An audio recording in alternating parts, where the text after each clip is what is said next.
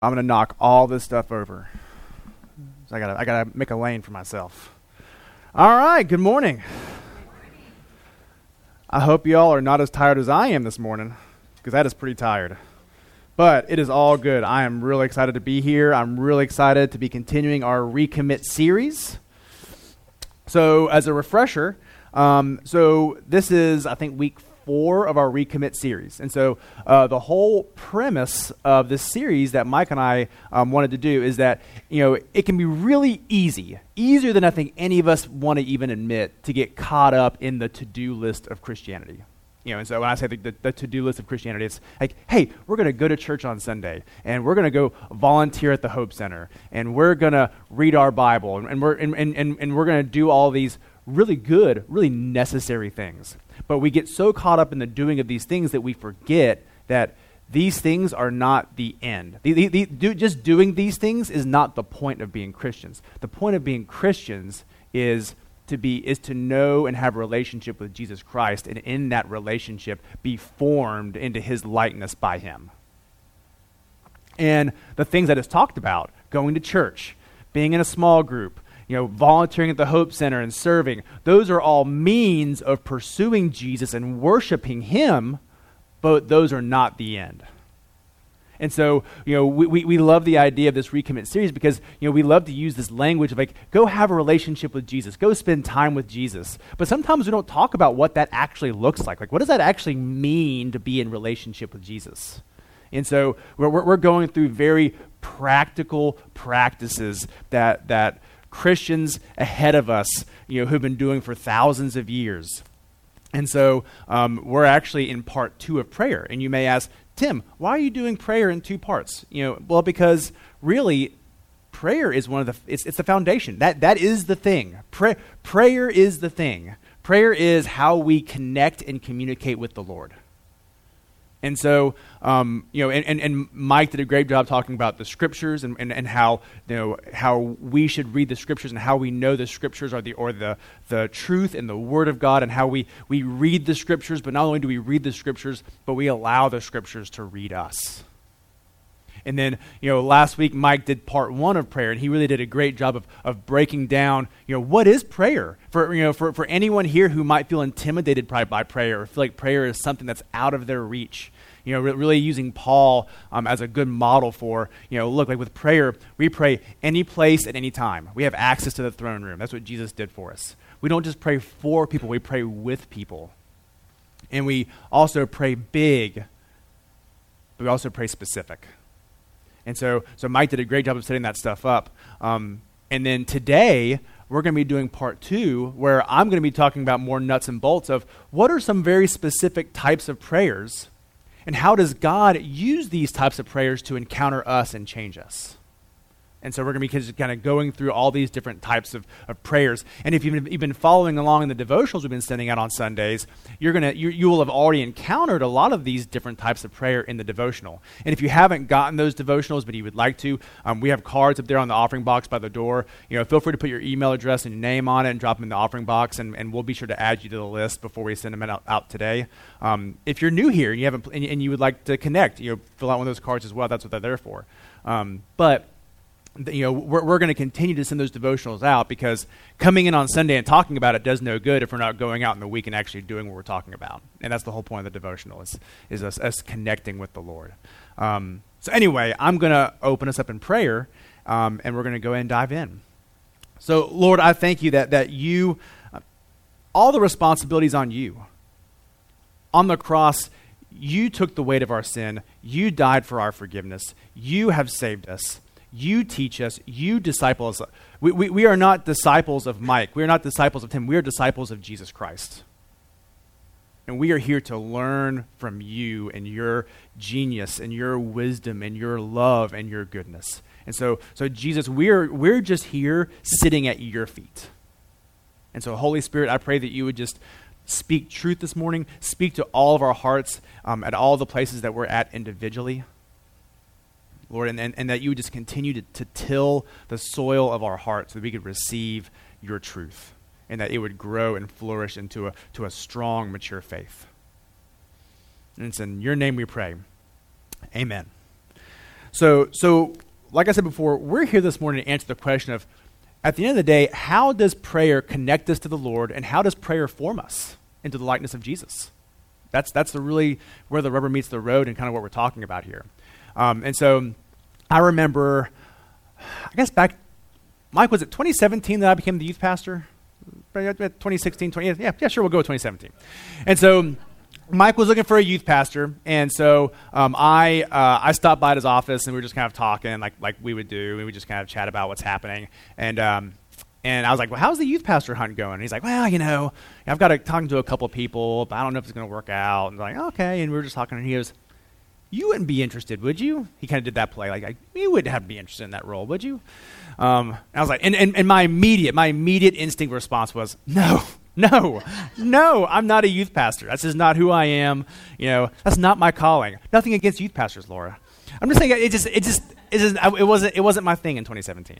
I'm just saying that's what you know that's all I'm saying. And so Mike Mike did the thing. He's like he's like, we'll just pray about it. I was like, okay. And so, uh, spoiler alert, I had no intention of praying about it. and so I went home, and Mike must have done the thing that Wendy loves to do. And so what Wendy loves to do is I'll be like, "Hey, we need to call and remind this person about something." And she'll, go, "No, I'm just going to call. I'm, I'm just to pray and sic the Holy Spirit on them." and that's that's that's Wendy's move. That's a Wendy move. And so so Mike must have done. He must have gone home and sick the Holy Spirit on me because because I, I, I literally went home with zero intention of praying about it. And all of a sudden, but I, I felt bad. I, I felt this conviction of like you told Mike you'd pray about it. You need to actually pray about it. I was like, fine, fine, I'll pray about it. And so I did, and, and, and, it was a very simple prayer. I was like, God, like if, if this is what you want me to do, if, this, if, if for whatever, however long this next season looks like, if you want me to be the youth pastor, just just show me, just show me that you want me to be the youth pastor, and I, and I would pray that every day. And it was one of those things where I was expecting, you know, I was expecting, you know, someone to be like, you know, Tim, you make a great youth pastor. You know, I was, I was expecting like confirmation like that. You know, that's kind of what I was looking for. What I didn't expect was maybe three or four days later, all of a sudden I prayed that prayer. I was like, you know, God, if you want me to be the youth pastor, I just need you to show me, because you know. And then all of a sudden I was like, if I was the youth pastor, it'd be kind of fun to do this, but I'm not, so whatever. Then a couple days, you know, then, then the next day, I'm like, okay, God, if you want me to be the youth pastor, you know, just I, just I just need you to show me. You know, it'd be kind of fun to do this with the kids, or kind of go through this. I bet the kids would really benefit from this, but I'm not the youth pastor, so it doesn't really matter. So to all the way to you know by by the by a week, you know, I, I went and I, I met Mike at the office again, and we're just kind of chatting, and and I was like, so I, I prayed about being the youth pastor. He goes, oh yeah, what'd you get? And I and I think I think I hand I, I typed up, I'd handed you like this is my job description. These are all the things I want to do. This is the vision I have for the youth. Like this is this is what I want to do. So so God didn't show me that He wanted me the youth pastor. Over the course of a week, He changed my heart so that by the end of that week, I was actually excited about being the youth pastor. And so, you know, sometimes when it comes to prayer, we ask God to show us things, but really what God needs to do is He needs to change us, and He needs to form us. I think a lot of times um, we, you know, we see prayer as a way to get something from God. And a lot of times, you know, we, we, we make our prayers all about, you know, God, give me things. And we're going to talk about that later on because, I mean, that, that is a part of prayer. And God does tell us, you know, at, you know, ask, ask and I'll give. I want to give you good things. I'm a good father. I want to give you good gifts. But sometimes, but, but sometimes we make that all about what prayer is. But in my opinion, I think the primary purpose of prayer is to be properly formed into the likeness of Jesus. And when we make prayer all about just getting things from God, then we're setting ourselves up for failure and we'll, we'll talk about that more a little bit later. But really, it's all about being properly formed. So, we're going to go and dive in because we have a lot of ground to cover, but I'm really excited, and I hope you are too. And if you're not excited, you're here. You can't go anywhere, so it doesn't really matter. So, so the first uh, type of prayer um, that we're going to talk about is a prayer of, of worship and adoration. You know, and so so going back to the devotional, you know, the, the, part of the devotional where talks about, you know, tell Jesus the place, you know, he has in your life. Like that's that's kind of what that's intended to be. It's kind of to be this place of like, okay, God, like, you know, telling Jesus and worshiping Jesus for who he is to you. And so there's this, there's this interesting story um, in Acts chapter 16. Uh, verses 25 through 26. And um, Paul and Silas um, have ended up in jail again. And, um, and picking up in verse 25, it says, Um, about midnight, Paul and Silas were praying and singing hymns to God, and the other prisoners were listening to them. Suddenly there was such a, la- a violent earthquake, the foundations of the prison were shaken. At once, all the prison doors flew open, and everyone's chains came loose. And I love that. It, it's, it's such a really cool story. And I think we, it's really easy for us to read a story like that and go, man, God is so powerful. God is so cool. If I ever wind up in jail for sharing the gospel, I'll be sure to remember that story. Um, but because none of us are in physical chains, none of us are in jail, it's also kind of easy to, to dismiss that story. of Like, okay, that's cool. I'll remember that if I ever need that, but I don't really need that right now. Um, but when I read that story, I think, you know, my takeaway is just because we're not in physical chains does not mean that our worship still cannot set us free. And so there are tons of things in our lives that hold us in bondage, whether that's um, anxiety, fear, perfectionism, people pleasing, depression, you know, wh- whatever it may be, there's tons of things that hold us in bondage in our life. And, and what we see here is we, have, we see a, a, a beautiful example of how us pointing our focus, pointing our worship and our adoration to God is a means of getting freedom in our lives. It's a means of, of, of, of breaking chains. So, um, Dr. Caroline Leaf is a, is a neuroscientist um, who is a believer, has done a lot of work on actually proving that a lot of the things that the scripture says about the mind of Christ, um, taking every thought captive, things like that, are actually backed up by science. It's really neat. She, she has actually has like has an Instagram feed. You should, you know, Dr. Caroline Leaf. It's, it's, she's worth following.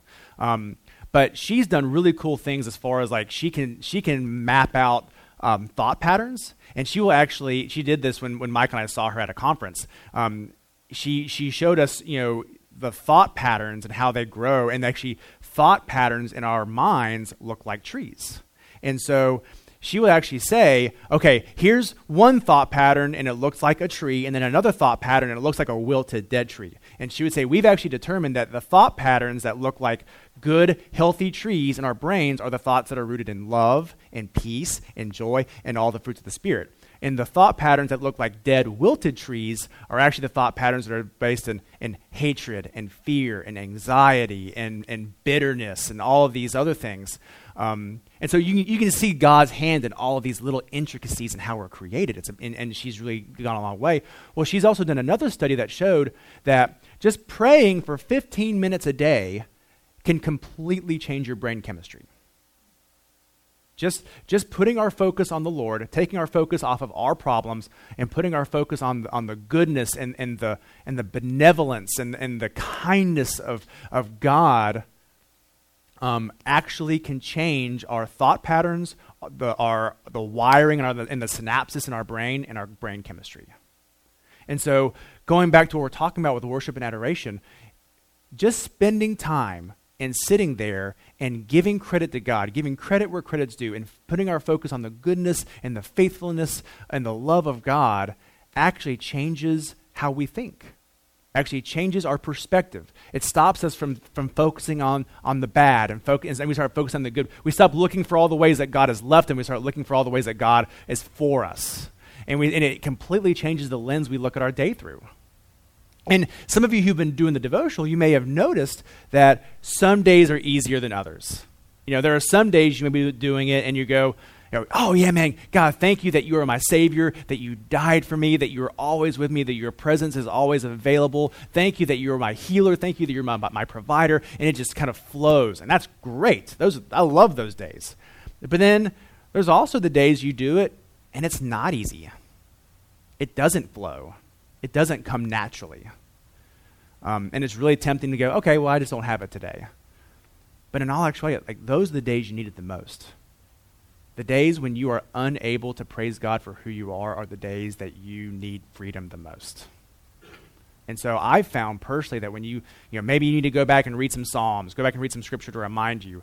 But on the days you, that, that you really press in and don't settle for not being able to do that are the days that you maybe you kind of start slow and then all of a sudden you kind of build some momentum and it's like it's like you got you kind of like, got to knock the barnacles off. You know, you got to knock the barnacles off yourself from from whatever you know whatever's latched onto you and then and, and, and then it flows. That's what contending looks like. That's where that's that's, that's what pursuing the Lord and pressing in like, like that, that's when following Jesus and believing truth is difficult. But worship and adoration, it changes our brains, it changes our minds, and it absolutely has a supernatural and spiritual ability to set us free. So, what are you struggling with? Are you struggling with something that medication and therapy has not been able to help out with? Maybe you need to worship your way out of it. The second thing is forgiving petitions. So we talked about this already about, but you know, like God tells us he wants us to come to us and ask him for things. He, he's a good father who wants to give good gifts to his kids. But let's talk about that for a minute. Uh, there's a parable that I like a lot um, in Matthew 18, verses 1 through 8. Uh, so we're, we're going to read that real quick and, and, unpack that for, for this section. Uh, Matthew 18, verse 1. Uh, then Jesus told his disciples a parable to show them that they should always pray and not give up. He said, In a certain town there was a judge who neither feared God nor cared what people thought. And there was a widow in that town who kept coming to him with the plea, Grant me justice against my adversary. For some time he refused. But finally he said to himself, Even though I don't fear God or care what people think, yet because this widow keeps bothering me, I will see that she gets justice so that she won't eventually come and attack me. And the Lord said, Listen to what the unjust judge says. And will not God bring about justice for his chosen ones who cry out to him day and night? Will he keep putting them off? I tell you, he will see that they get justice and quickly. However, when the Son of Man comes, will he find faith on the earth? So, something, I, something that someone told me that I thought was interesting when you read the Gospels is, you know, obviously people come to Jesus and, and ask him for all sorts of things. And Jesus never once gets upset or frustrated or angry at anyone who is coming to him asking him for help or asking him for something, which I think is very telling about the heart of God. He gets mad at the Pharisees for being Pharisees. Um, he gets frustrated at their unbelief, um, but he never gets upset at anyone coming to him and asking him for something. Um, which I mean, anyone I'm sure anyone who has kids would be like, "That's I don't know how that he I don't know how he does that. That's crazy." Um, or even me, like with a business, and, and, you know, a client has like an unreasonable request, and I get, I'm like, this is this is ridiculous. But even though we may come to him with, a, uh, with ridiculous requests, we may come to him with completely wrong hearts, but he doesn't get frustrated with us when we come to him and ask him for things. But the other, th- but the other side of that coin is he never gets frustrated when, we, when, when people come and ask him for things, but he typically, when people ask him stuff, he typically doesn't respond in the way that they think he's going to respond. And so that's the thing we have to be careful of when we're giving him our, our, our petitions and we're asking him things. So when we ask God for things, we have to keep in mind that He is a good Father and He wants to give us good things. But what He's telling us in this parable is sometimes what's more important to Him than, than Him giving us what we want is us becoming the kind of people He created us to be. Will He find faith when He comes back? Will He find a people that are full of faith, who are persistent, who are tenacious, who are persevering in things that they know are true, but they haven't seen yet. That is more important to God than giving us all the things that we ask for. So, I've prayed for sick people and I've seen them healed miraculously. And that's amazing. And that, that, that gives me faith and that gives the people around us faith. And that's a beautiful thing. But I've prayed for sick people and they haven't gotten well. I've asked for God to come through and help me out when I'm in a pinch. And He has before. And it's great. And it gives me faith. And i show and it shows me that god cares about the little things. But sometimes he hasn't. And so we, we have to get out of this mode that god is just, is just there to give us the things we want. And into this mode of god is there to make us into the kind of people that he created us to be. And sometimes we have to trust god in the waiting that he's still good and that he still cares for us and maybe what he's really doing is less important about giving you what you're asking for, and what's more important is changing you and forming you into someone who is long suffering and patient and continues to believe he is who he is, even though you're not getting what the thing you're asking for.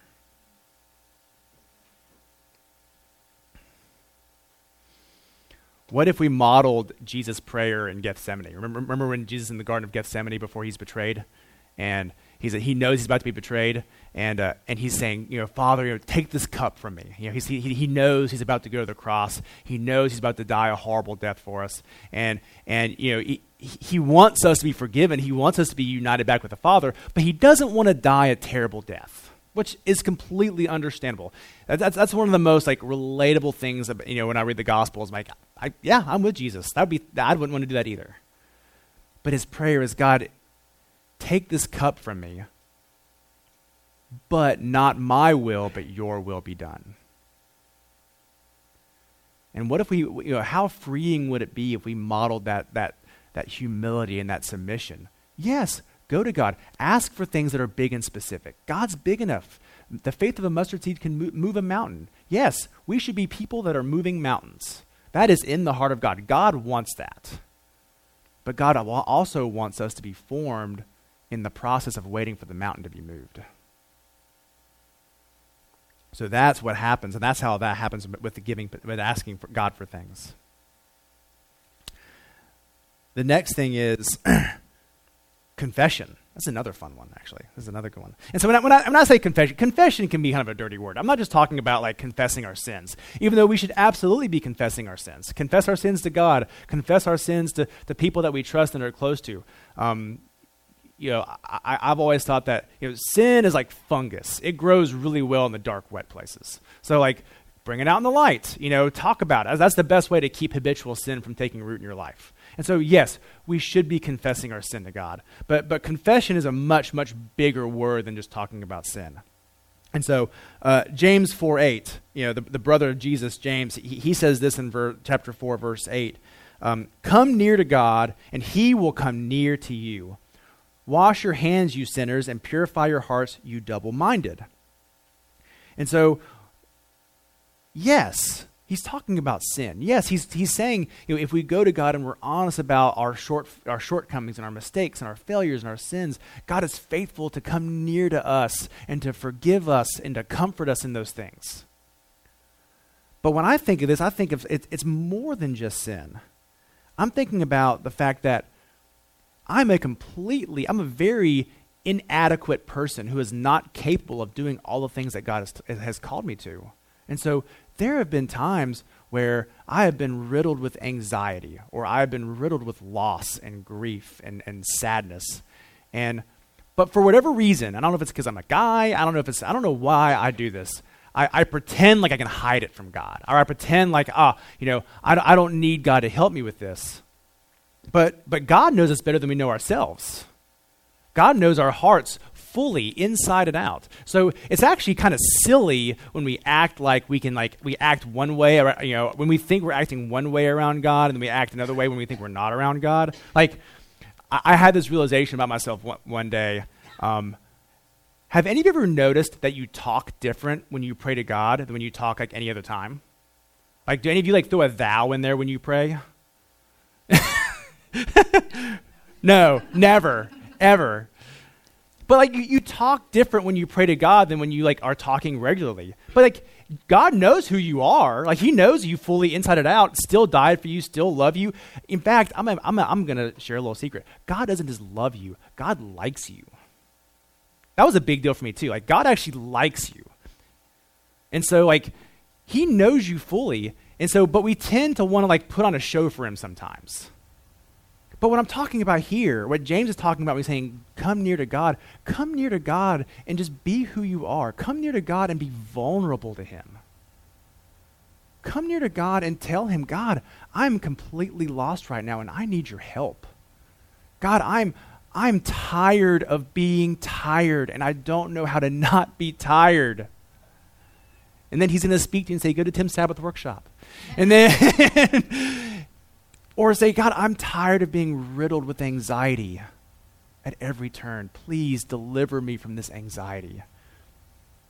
There's a, um, there's a story, I don't know if, if, any of you are familiar with, uh, with Ben Carson. So, Ben Carson was the um, Secretary of HUD under the Trump administration.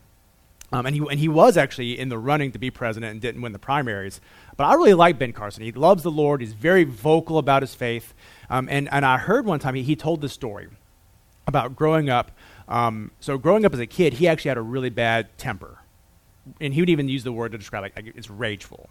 And so, one day after school, um, I forget the, de- the full details of the story, but he pretty much, you know, kicked this one kid a good one. And um, it scared him. His anger scared him to the point that he ran home, grabbed his Bible, locked himself in the bathroom, and threw himself on the bathroom floor and, and started to read through all the verses in the Bible about anger and temper um, through the concordance.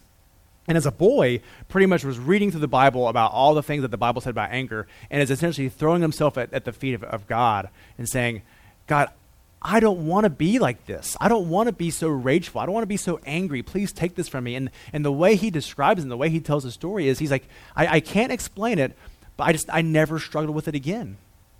It, it, it is really like God just took it from me. And I just, I've, I've never struggled with my temper. I've never struggled with my rage. It, it is really like God just took it from me. And I love that story, especially um, with this verse from James because James talks, James addresses the fact that we need to be careful not to be double minded. And double minded means we, ha- we have inconsistent thoughts, inconsistent beliefs. And, and, and an inconsistent belief, a good example of, of a double minded belief is okay, I submit myself to Jesus. Jesus is my Savior, but I can handle these things over here myself. Okay, I'm going to give Jesus my sin, but my anxiety problem, my, my anger problem, you know, my, m- how overwhelmed I am at work, I can handle that myself. But what we're doing is what we're essentially saying is like, okay, I'll take Jesus, but I don't want the bloody, messy cross. Does that make sense? We need the bloody, messy cross, guys, because it's through the bloody, messy cross that Jesus came into our bloody, messy lives. Our lives are messy. And, and we need the bloody, messy cross because that's the only way that we can make sense of our lives. That's the only way that we can get the power and the help we need. If we could fix our lives through our own willpower and through our own wisdom, we wouldn't need the bloody, messy cross. So it's in, it's in our confession of our inadequacies and our insecurities and our shortfallings to Jesus. It's, it's our vulnerability to Him that, we're, that we hand those things to Him and we can get the power we need to overcome those things. What if the only thing standing between you and breakthrough is you and your, and your inability to be vulnerable with God about what you really need? That's confession. All right, the next one. Written prayer. This one's this one's kind of a new one for me. I'm not going to lie, guys. Written prayer. Um, if you if you grew up in more of a high church setting, um, you may even know this as, as liturgy. You know, we're talking about, about liturgical and liturgy prayer. Um, so we're, we're going to be in Luke 11, um, verse one, and probably like the first half of verse two. I'm not going to read the whole thing. But Luke 11, 1 through 2 says, um, One day Jesus was praying in a certain place. When he finished, one of his disciples said to him, Lord, teach us to pray, just as John taught his disciples. And he said to them, When you pray, say. And he goes into the Lord's Prayer. And so, what's interesting about this is, and this was actually not uncommon at Jesus' time. So, so what, what his disciples are saying is, is Jesus, teach us how to pray. And, and Jesus does not give them like a model. He doesn't give them like, okay, like when you pray, just make, be sure you do this, this, this, and this, and then you're good. Um, he actually gave them a prayer to pray, which was not uncommon. A lot of times back then, um, rabbis would write out prayers, written prayers that they would expect their disciples to pray, and they would expect their disciples to actually pray the prayer as it was written. And, and so, and for thousands of years, rabbis, priests, um, they would, we, we, our, our early church fathers would pray these, these prayers that were written out. And so, um, I was never really I never really did that too much. Um, it was kind of a new thing for me, but it was interesting over COVID. I was actually I was at a wedding last night. I was talking to a friend, and uh, we, we were trying to remember something about COVID, and we were and we, we were laughing about how like the, the, the COVID years like a cloud. You know, like like did that happen during COVID? I I, I don't even remember, but um, during COVID, I would I would go and I would try to pray and spend time with the Lord because, as you may remember, there was a lot of things to pray about during COVID. Um, and I had a hard time. I had a hard time praying during COVID, um, and I couldn't. I couldn't figure it out. I couldn't really put my finger on it. Um, and, and this was one of those things. Like I'm, I'm speaking now from hindsight. Like I, I can look back on that now, and I can, I can know what it was, but I didn't know what it was at the time. Um, but it was almost like there was things that like I wanted to say. There's things I wanted to, to say in my spirit, but my mind couldn't put words to them. And that may sound kind of weird to some of you, but that's just kind of the, clo- the only thing I can think of to kind of relate. Like there's th- there's things I needed to say, but my, my mind couldn't articulate it. And I, I was really having a hard time. Um, and the, we, and I know Mike and, I, Mike and I have mentioned the YouVersion Bible app a couple times. Well, a newer feature of the YouVersion Bible app is that it actually has guided prayer in there. So if, if you're, you know, if you're kind of wanting some help in prayer, you can go to the YouVersion app, go to the guided prayer, and it'll kind of go through and prompt you of certain and give you scripture and all that stuff. It's, it is, and it's really helpful. And so I, I, w- I would do that every once in a while, and it, it was helpful a little bit. Um, and then I started praying the scriptures. So I would start praying the Psalms, and I would go through in Paul's letter and start praying the prayers that he would pray over the churches. And I, I, I really, like, I really enjoyed that. That, that was great. Um, that was really helpful. Uh, and then a buddy of mine sh- shared with me the Book of Common Prayer, which, if any of you, again, kind of grew up in a more of a high church place, you, you would know what I'm talking about. And it's a, it's a collection of prayers and even orders of services that, that the church has used for over a thousand years. And I would pray these prayers, um, and it was so it was so refreshing to me in a lot of ways because these are prayers that have been written in that you know, the author of Hebrews talks about the, the cloud of witnesses. And you almost get the sense that you're participating with the cloud of witnesses. You're praying these prayers that, that, that millions of believers of Jesus have prayed before you. And you're participating and you're benefiting from their collective wisdom and from their collective experience. And, and, and, and it brought new refreshment to my soul that I hadn't really experienced before. And so, what we're talking about is sometimes I used to I used to believe, and I was wrong in this. I used to believe that reading out written prayers was stale.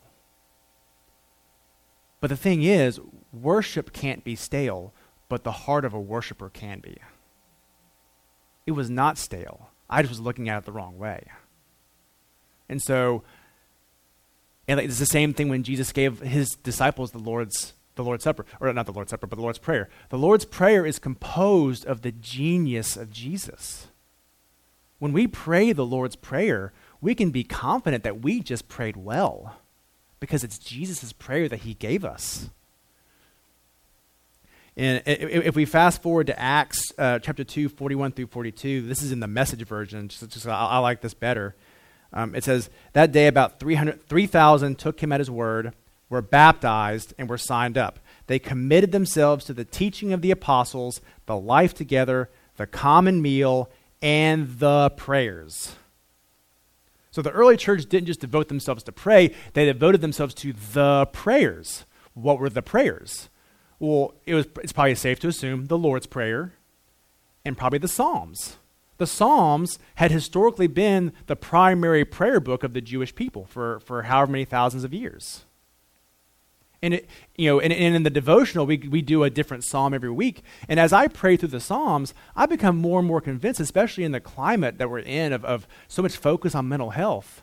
The psalm, praying the psalms, teaches us how to feel the full range of human emotion, but to do so in a way that's healing and healthy. The psalms, in my opinion, is critical for exercising and maintaining mental and emotional health we laugh about how David's bipolar and he goes through all these different emotions. But the point is, we, we, ha- we have those same emotions that he does. And sometimes we feel the same way that he does. So why not learn from him how to express those emotions in a healthy and beneficial way instead of letting them, uh, letting them rule over us? The song, and, and when we pray the Psalms, we can, we can take peace in knowing that Jesus prayed the Psalms. Jesus was a boy in synagogue, and he prayed the Psalms. Jesus was praying the Psalms the, on the cross. When he said, My God, my God, why have you forsaken me? That's the opening line to Psalm 22. Jesus prayed the Psalms.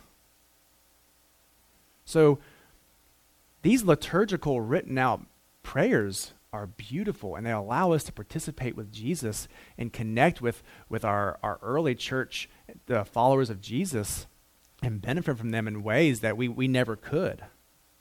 So, yes, I'm, I'm a strong proponent of praying these written out prayers and praying the scriptures and praying the Psalms. In fact, you, know, you may have noticed in the devotional um, over the last few weeks, the opening prayer each week is a different prayer from the Book of Common Prayer.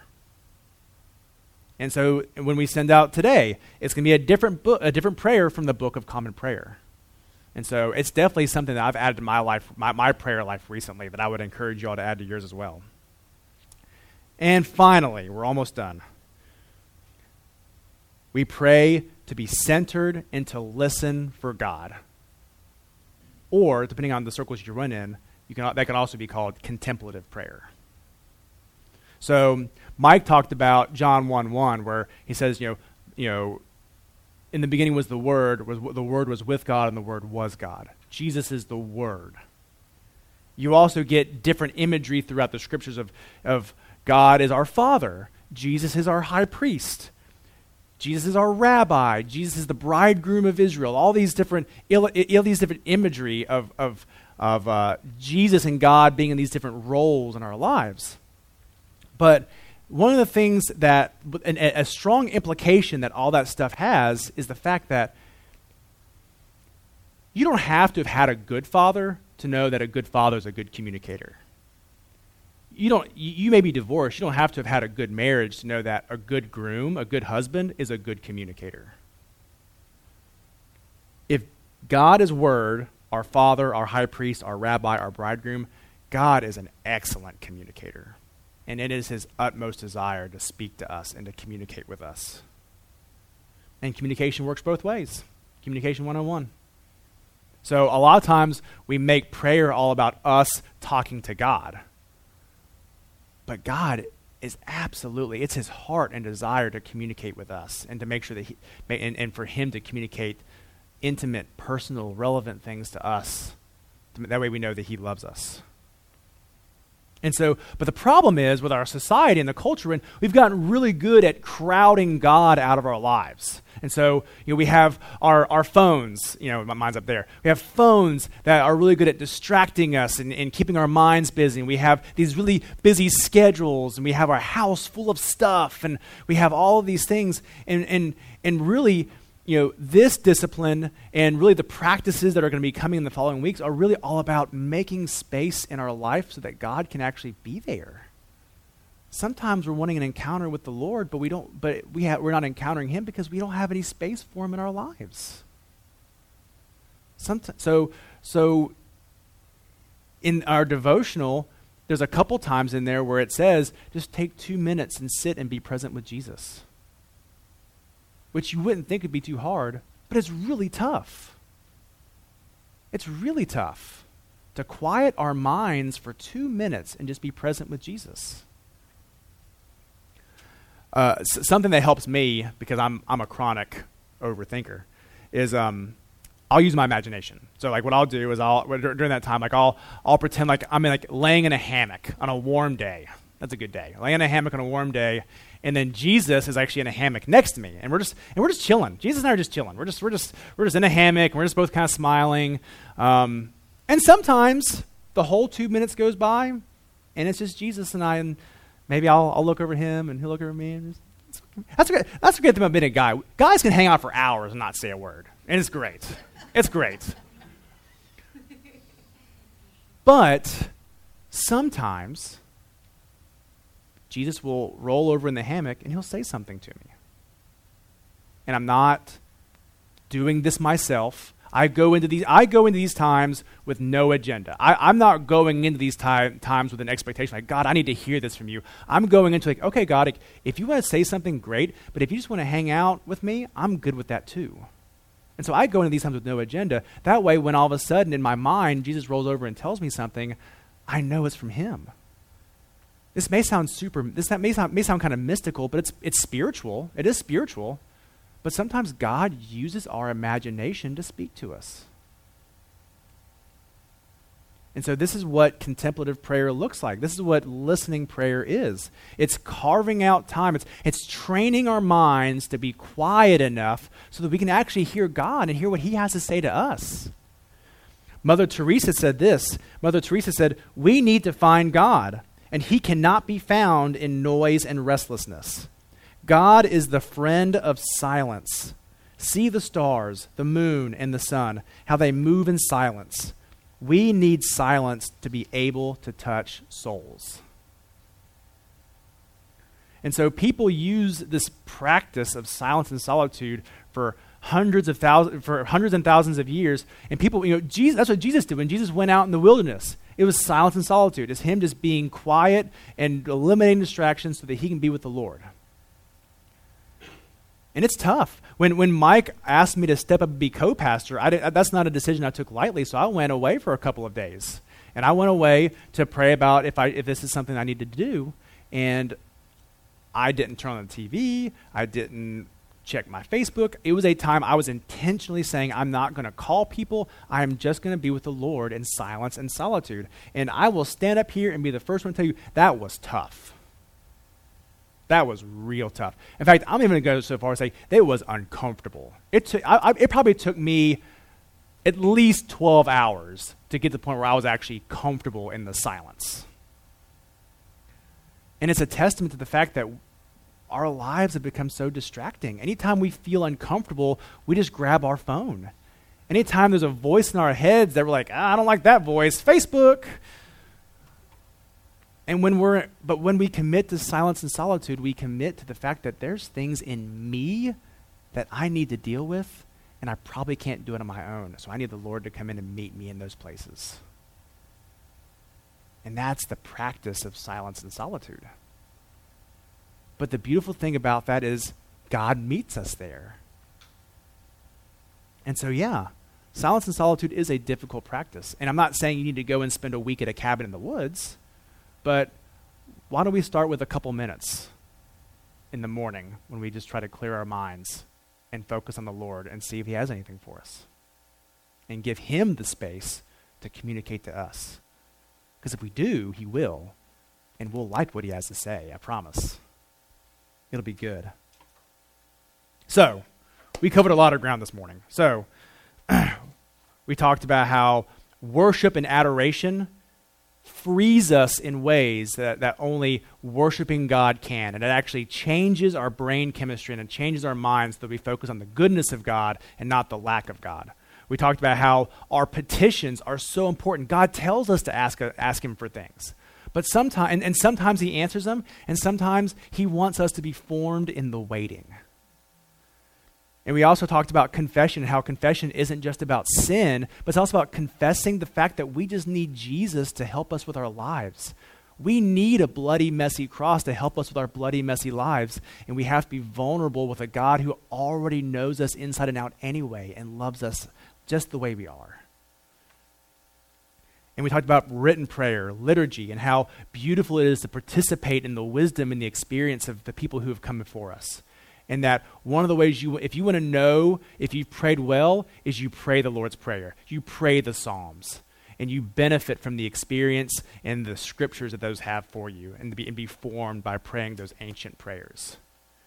And then finally, we, we benefit and we pray from contemplative prayer, from creating space in our minds and stilling and silencing our minds so that we can actually hear the voice of the Lord for ourselves and be filled by the love and attention that God wants to give you personally. Whew. Got all? it's a full meal. I know it's a full meal, but it's good. It's good, guys. And, and you may not do all these at the same time. That's, that's, why, that's why the devotion, I love the, the idea of the devotion because it allows us to kind of get a kind of a, a, follow, a kind of a path of those things. So if, if you're not getting the devotion and you want to, please you know, do one of those visitor cards. And even if you're not a visitor, put your email address and we'll be sure to add you to that list. But guys, like, this is what it's about. This is how we encounter the Lord. This is how we meet the creator of the universe. Guys, like I think we we completely take for granted that we can have relationship with the God of the universe. We can tap into the divine. We can meet God and he can meet us where we're at. But if we believe that we're at war with the world and that we're, we're at war with, with, a, with a common enemy, they've constructed a world around us that is not conducive to hearing the God of the universe. So these practices are necessary for us to resist that. These practices are all an act of resistance against a world that is not conducive for us to meet the Father. Prayer, silence and solitude, fasting, Sabbath rest, simplicity, all of these things are practices that have been around since the creation of time because they help us to live in a world with God and a world that's hostile to God. So, I'll close this in prayer, and I hope you guys go and have an amazing week and that, that, that you leave here excited about the privilege that we have to live with God. Lord, we thank you that through the bloody, messy cross, we have access to you. We don't have to live like the rest of the world and believe that, there, that maybe there's some God out there who, who is not in touch with us and who's aloof and is, and, and is some kind of absent father. No, we know that you are not an absent father. We know that you are near to us. And thank you for giving us the tools we need to have access to you. Thank you, God, that you are impossible. You're impossible to, to not know well enough. You're impossible that, that we can underwhelm everything you have for us. Thank you that your love is better than life. Thank you that your presence is always with us. And Lord, I just pray that you would just continue to guide us. Holy Spirit, I pray that you would just continue to teach us and guide us. And the way that, that the devotional ends every day Holy Spirit, lead us. Holy Spirit, sustain us. And Holy Spirit, move through us. Amen.